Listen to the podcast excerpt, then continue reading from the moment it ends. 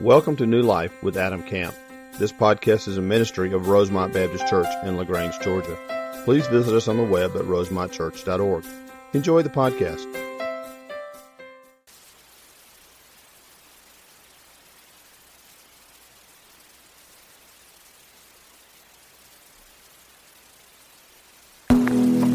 Let me pray for us. Father, again, we're thankful for the chance, Lord, to study your word. Lord, I'm thankful for the chance to preach the truth of your word. Lord, and I pray as I do every week that this wouldn't just be another thing we do in our week, Lord. It wouldn't just be something we've put on the schedule and we're here because it's Sunday morning. I, I pray that we would be prepared to hear the truth of your word. I pray, Father, to be impactful to us. I pray it would be challenging to us. Lord, I pray it would be confronting, Lord, in certain ways and, and convicting.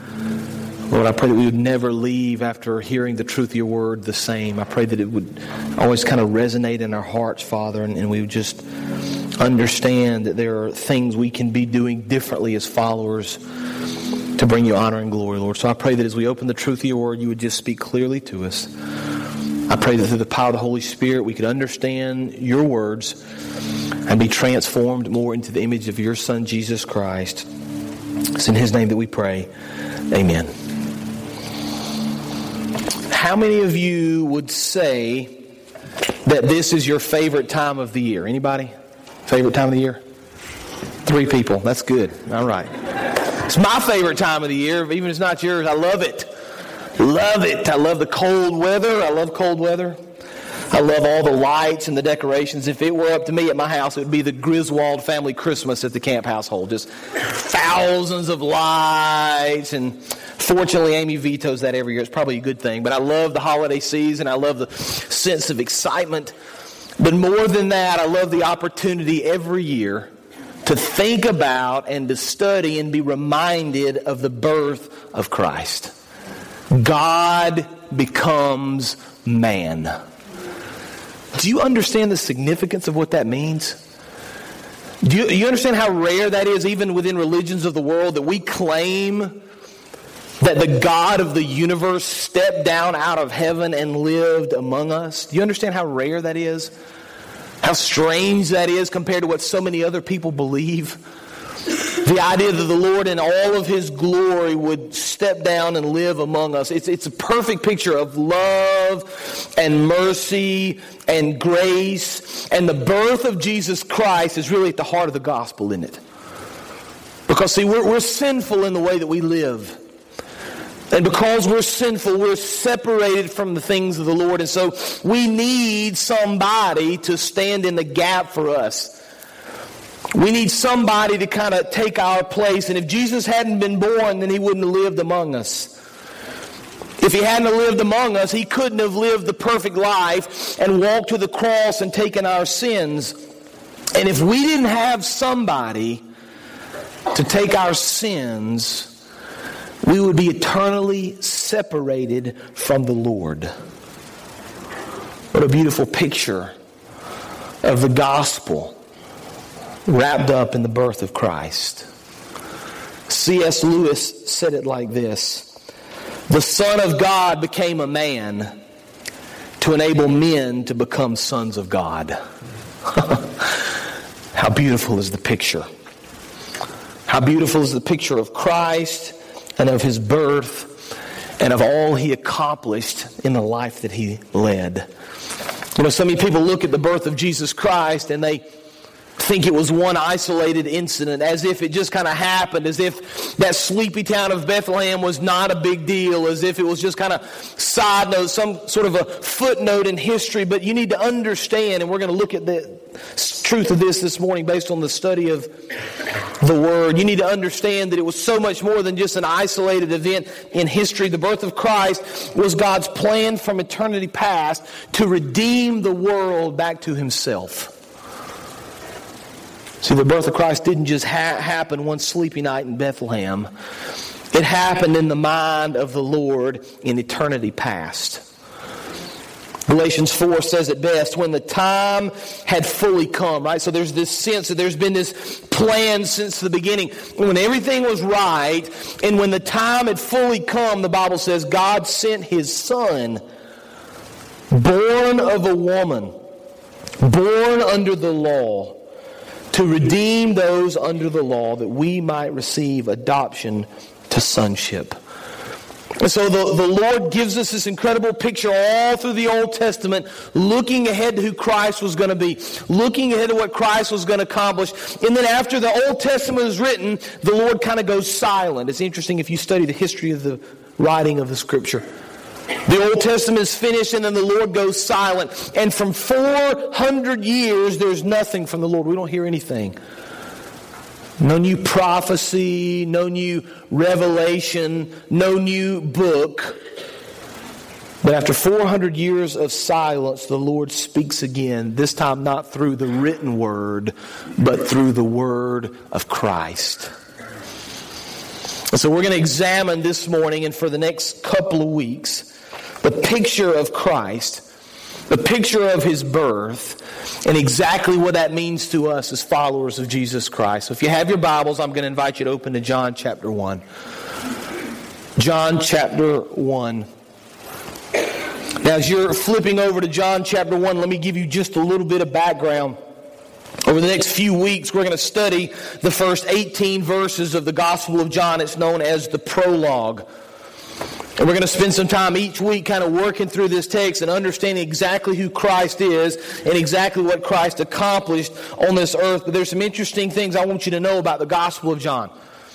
The Gospel of John is different than the other three Gospels. You need to remember the four Gospels are Matthew, Mark, Luke, and John. Matthew, Mark, and Luke are known as the synoptic Gospels. They're all three very similar. They, they tell a lot of the same stories. John is different. In fact, it's been estimated that only about 8% of the book of John is duplicated in the other Gospels. John tells different stories. John talks about different miracles. John has a different perspective, oftentimes going deeper with the understanding of exactly who Christ is and his ultimate purpose on this life. Now, the first 18 verses of the book of John are very important. They're known as the prologue. And if you wanted to read more about the prologue of the Gospel of John, you could do that because there have literally been books written about these 18 verses. I mean, you can read article after article, book after book about just these few verses because they're chock full of so much truth. There's so many things we can learn about Christ in these few verses. We, we begin to see kind of these big words, these themes in the first few verses that are found all through the Gospel of John. Words like life and light, witness and world, truth and glory.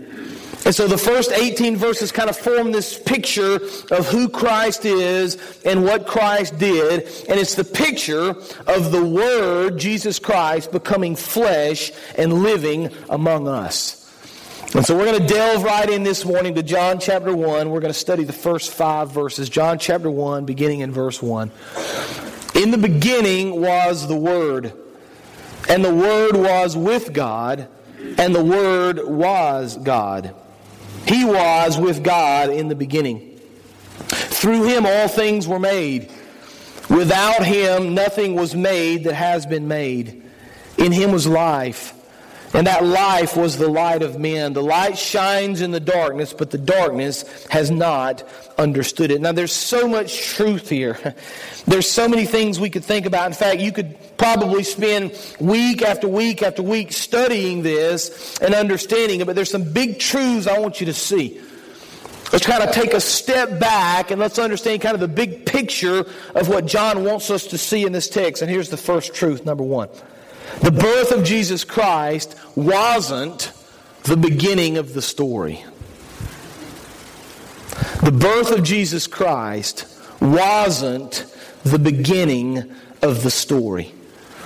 Too many people see the birth of Christ, as I said a few minutes ago, as an isolated event as if the Lord just kind of woke up one morning and decided he was going to send his son to die on the cross for our sins. In fact, what you see scripturally is from the beginning of time, God had a plan.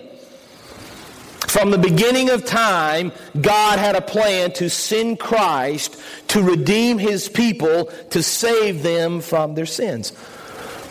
Now let's kind of take a step back here just for a second and let's understand something about these few verses. We're looking at the first five verses, but I want to point something out to you in verse 14. Skip down, if you would, to John 1 14.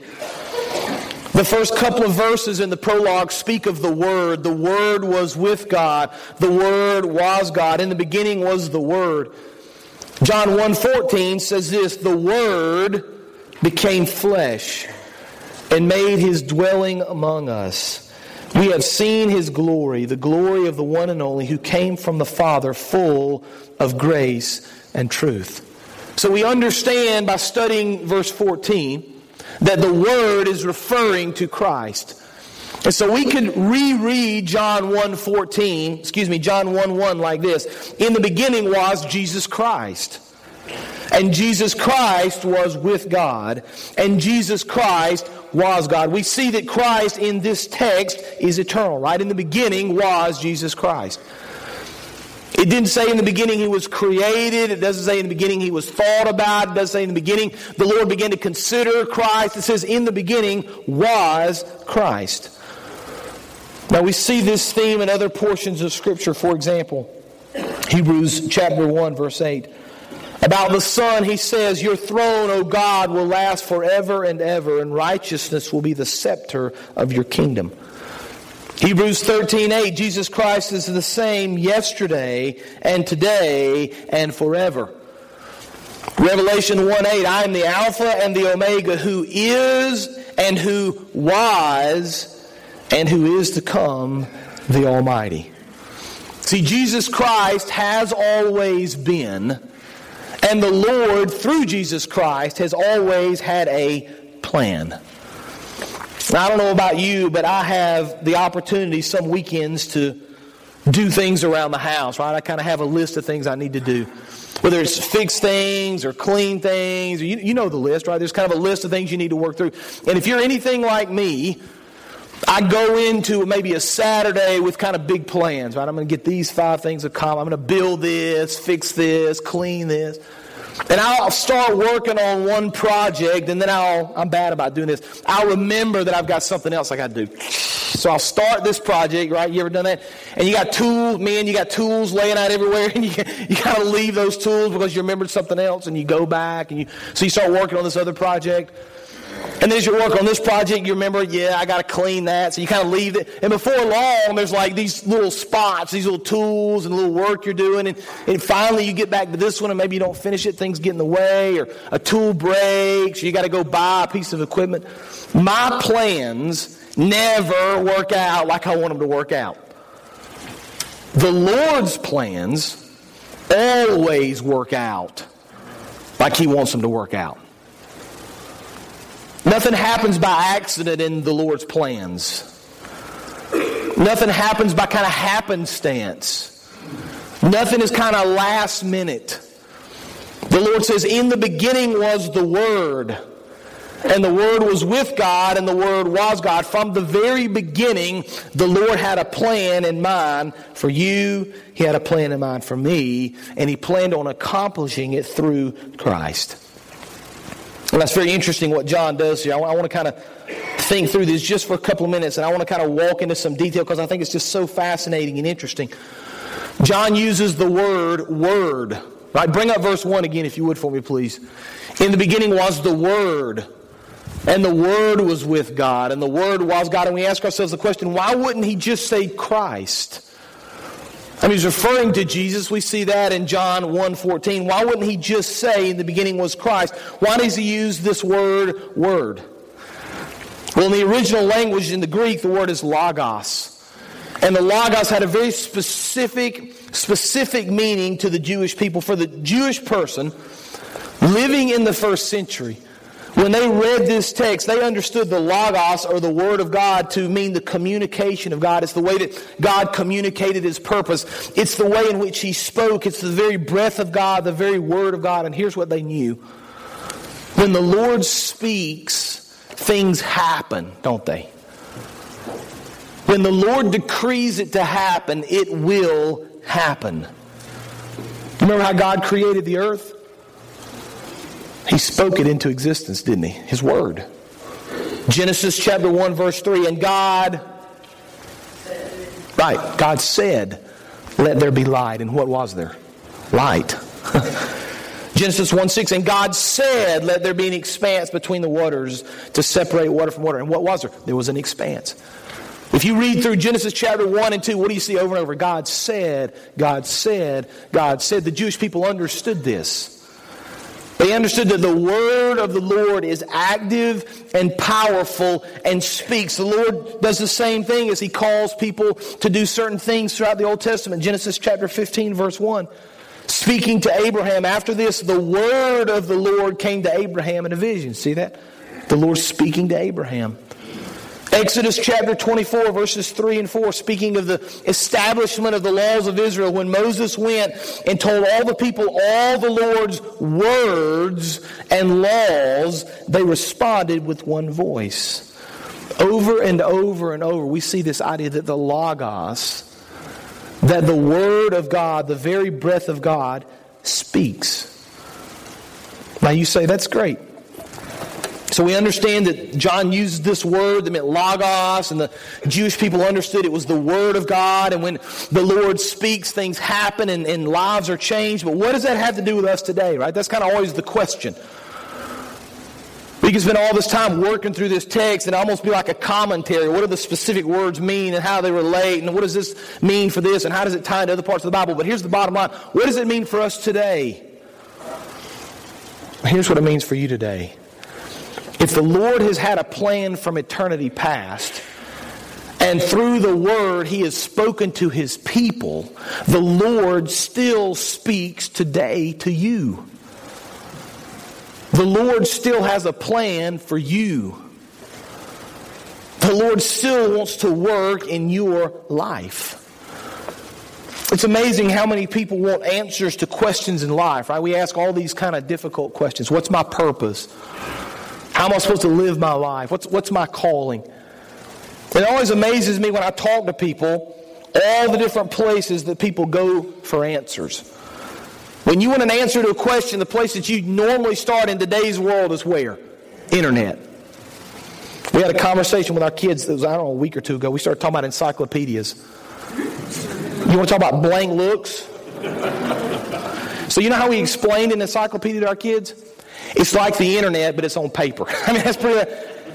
Any question you got, you have to look it up, right? But people, people go to the internet. If maybe they want to go a little farther in their search, maybe they go buy a book and they read about some topic, how I can learn about things. And maybe they go talk to a coworker, a friend, a relative, and, and all those things are fine. There's nothing wrong with those things.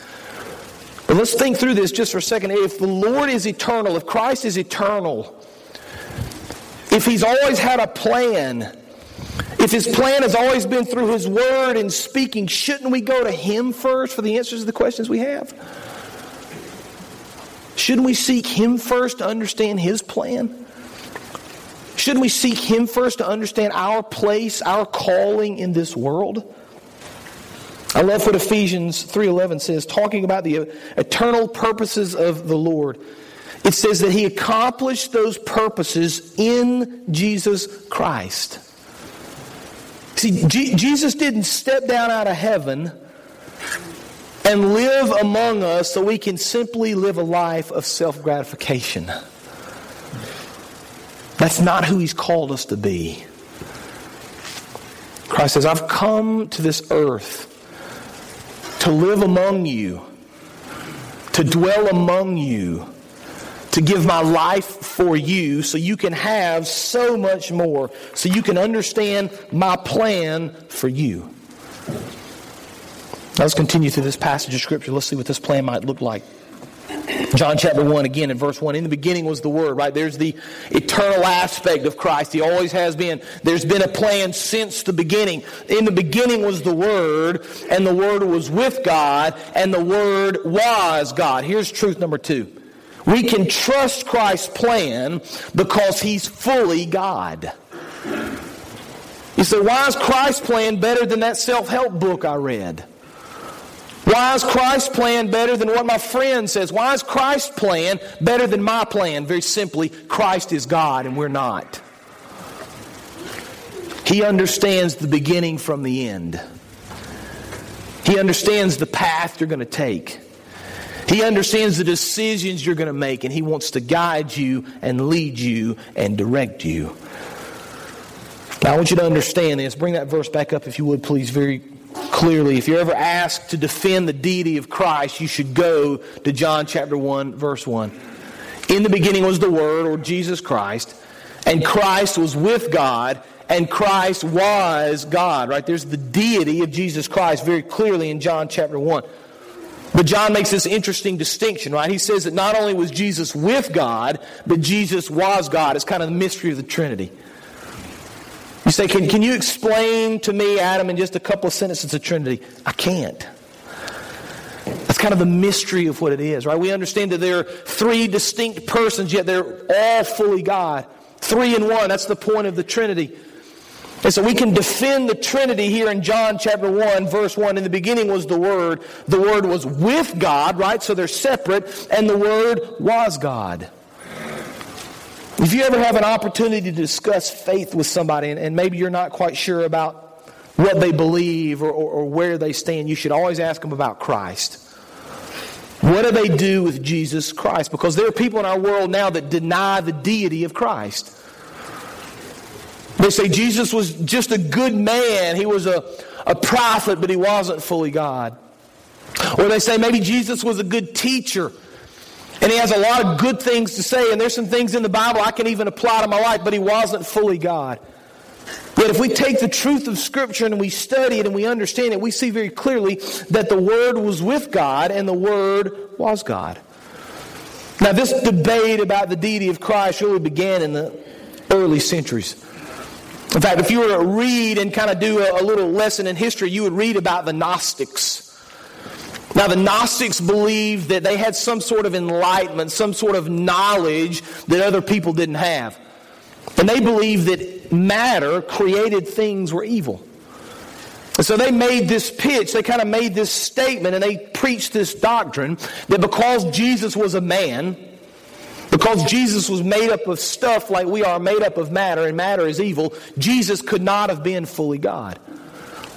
So they preached this and they taught this, and there was a battle in the first century among people that claimed to be believers whether Jesus was fully God or whether he was just another person. Now, what we see from our study in Scripture is that Jesus was not only fully God, but Jesus was fully man. He was both. You say, oh, okay, I, I get that, right? Well, you feel like you're kind of getting bogged down in the theology. You say, well, why, why is it important to understand this? Why is it important to understand that Jesus was fully God? Because in our sinfulness, we needed a perfect sacrifice. You need to understand all this is related to salvation. All this is related to the Lord's plan to redeem us back to Himself. We are sinful. We are separated from the things of the Lord, and we need someone, a perfect sacrifice, to take our place. Now, because Jesus was fully human, He could represent us. He was one of us, wasn't He? Because He was born of a woman, and the stories we've seen and we'll study over the next couple of weeks, because he was born of a woman, he was human. He was a man like we are. He was flesh. He could represent humanity.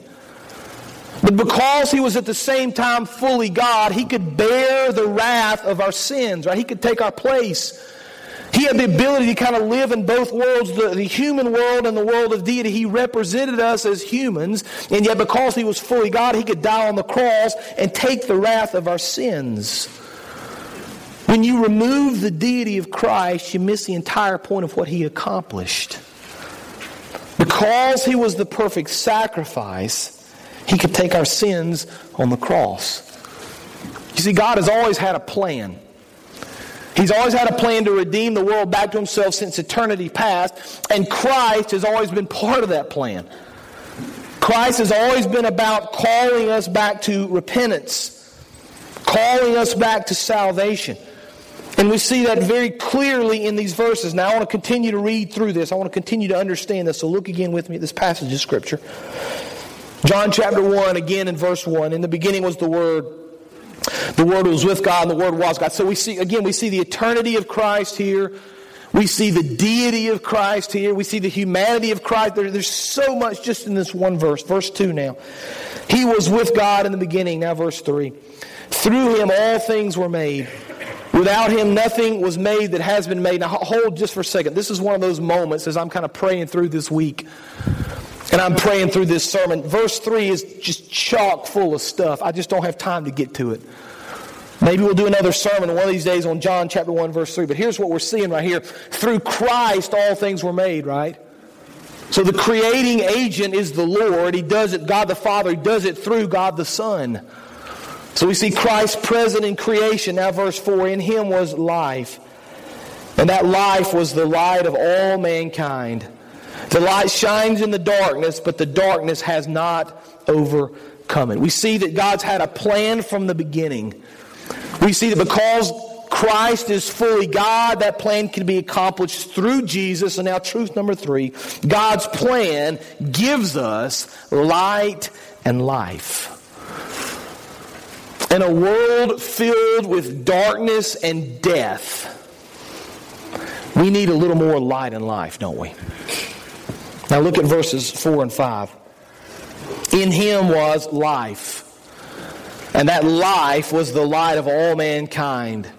The light shines in the darkness, and the darkness has not overcome it. We see these two themes of light and life, two grand themes that John is going to talk about and expound on all through the Gospel of John. And we see Christ using these references even as he speaks. So, examples of John 8, chapter 12, when Jesus spoke again to the people, he said, I am the light of the world. Whoever follows me will not walk in darkness. John chapter 12, verse 46 I've come into the world as a light, so that no one who believes in me should stay in the darkness. On and on, we see that John kind of uses this symbol of darkness to represent evil. And into this darkness, we see this light of Christ shining in our lives. When we flew home from Africa several weeks ago, we left from Johannesburg and we did something that was very odd to me. We got on the plane in Johannesburg after dark. Now we got a 16 hour flight ahead of us, and you think geographically about the earth, the sun is moving in a westerly direction, right? Sun always goes down in the west. We were flying west. So, literally, if you think about the globe, we're flying west. The sun is going down. We're kind of chasing the sun around the earth. That's very interesting to me. Well, the sun was moving a lot faster than we were, and so we never quite caught up with the sun. So, we took off from Johannesburg at dark. We flew all through the night, all through the darkness, and landed in Atlanta when it was still dark. 16 straight hours of darkness. That was very strange to me. And I started thinking about how the Lord is light and how the Lord kind of comes into the darkness of the world and shines his light. And I thought, you know what? We flew all through the night in total darkness. How many people live their lives in total darkness? Away from the truth of Christ, away from his light, away from his hope, away from redemption. Christ says, I've come to earth to bring light into the darkness. I've come to earth to give you this, this hope, to give you this plan, to redeem you back to the things of the Lord. And yet I wonder, even within this congregation, even within my own heart, how many of us struggle with darkness? How many of us struggle with darkness in our thoughts? Our thought world, right? Where, we, where we live and what we think and the visions we see in our minds. How many of us struggle with darkness there? How many of us struggle with darkness in our actions? Maybe things we want to do, we're drawn towards this darkness. How many of us struggle with darkness in how we treat other people? How many of us struggle with darkness in the use of our time or our money? How many of us struggle with darkness in our desires, the things we want to do? The things we desire to do when we think nobody else is looking. Christ says, I've come to give you light but it's a beautiful picture because so many of us live in the darkness. So much of the world is surrounded by darkness. Christ says, I've come to give you light. That light will lead you, he says, to what? Life. I think we need a little more life amongst all the death, don't you? Some scholars have said that we're living in our century surrounded by a culture of death. Death is all around us in so many different ways. Christ, I've, Christ says, I've come to give you light, and that light will lead you to life. John 14, 6. Jesus answered, I am the way and the truth and the what? You say it. Life. No one comes to the Father except through me. Jesus offers hope and light and life in the middle of great darkness. You know, for the first time in history, I want you to hear this interesting stat. For the first time in history, one out of every two people live in a city. First time in history. In fact, you notice statistically, the urban centers of our world are growing at a pretty rapid rate. It's estimated that uh, by about the middle of this century, the vast majority of the world will live in some sort of a city. Rural living, as a lot of you live and love, is kind of going away. People are just migrating to cities. But here's the sad statistic about that fact. Of all the people that live in cities all around the world, it's estimated that 860 million of those city dwellers reside in slums. Now, slums are the worst of the worst. Just to give you an idea of what a slum might look like in Manila, one of the largest slums in the city is a garbage dump. So people literally live in the garbage dump. You say, why don't they live in a garbage dump? Because there's food there for them to eat. And so entire cities have been built in the midst of this garbage. People live in extreme poverty People live in horrible conditions. The vast majority of those people are there by necessity. They have no other choice. You say, the vast majority, aren't all of them there because they don't have choice? No. There are a small number of believers worldwide that have given their lives, have sold their possessions, and they have moved into the slums of the largest cities on earth for one simple reason to share the gospel of Christ with those that have never heard. So there are Americans right now, people like you and me, that had a nice living here, that have decided for whatever reason to move to some large city in the world and to live in the slums. You say, that's a that's a radical thing for them to do. I mean, I understand, I guess, what they're trying to accomplish, but why in the world would they move into the slums, into the worst of the worst? I think it's exactly what Christ did for us. I think it's a perfect picture of the incarnation of Jesus Christ. He stepped down out of the beauty of heaven, of the glory of heaven of the peacefulness of heaven, and he moved in among a sinful, dirty, nasty world. Christ among us. In the beginning was the Word, and the Word was with God, and the Word was God, and the Word became flesh and made his dwelling among us and we have seen his glory, the glory of the one and only who came from the Father, full of grace and truth. That is the story of Christmas. And it's the greatest story ever told. Let's pray. Father, thank you again for truth of your word. Thank you for the, the clarity of your word, Lord. Help us, again, just to understand it more. Help us to understand the eternity of your nature, Father, and how you've had a plan from the beginning. Help us to understand that Christ has always been part of that plan. Because He's fully God, we can trust Him. We can rely on Him. We can go to Him for answers.